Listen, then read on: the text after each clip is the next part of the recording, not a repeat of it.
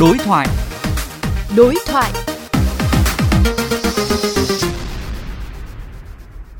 Thưa quý vị, hiện một số quốc gia trên thế giới đã và đang triển khai mô hình kết nối đường sắt với sân bay nhằm tối đa hóa lợi ích trong việc vận chuyển hàng hóa, hành khách cũng như giảm thiểu ô nhiễm khí thải.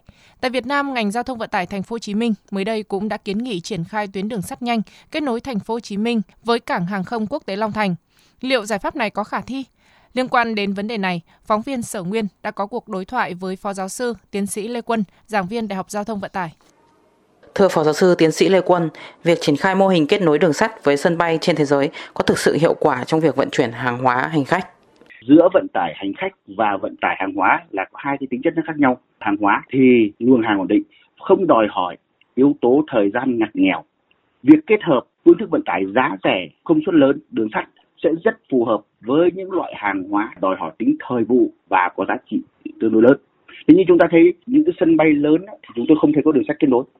Ở bên Nga có bốn sân bay trong Moscow đều không thể có đường sắt. Sân bay Bắc Kinh không, sân bay Bangkok Thái Lan không. Phó giáo sư đánh giá như thế nào về tính khả thi của việc triển khai mô hình kết nối đường sắt với sân bay tại Việt Nam?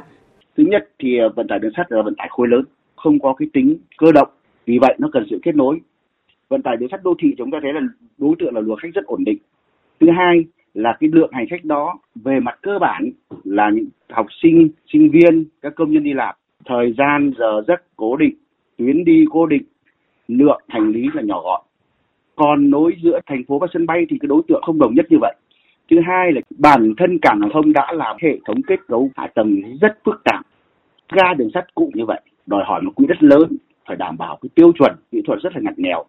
Thế nên việc nghiên cứu xây dựng đường sắt nối giữa thành phố và cảng hàng không, cụ thể đây là sân bay Long Thành, thì chúng ta phải có những nghiên cứu rất chi tiết về luồng khách cả về số lượng, cả về tâm lý tiêu dùng. Nếu không thì tôi sợ rằng không hiệu quả.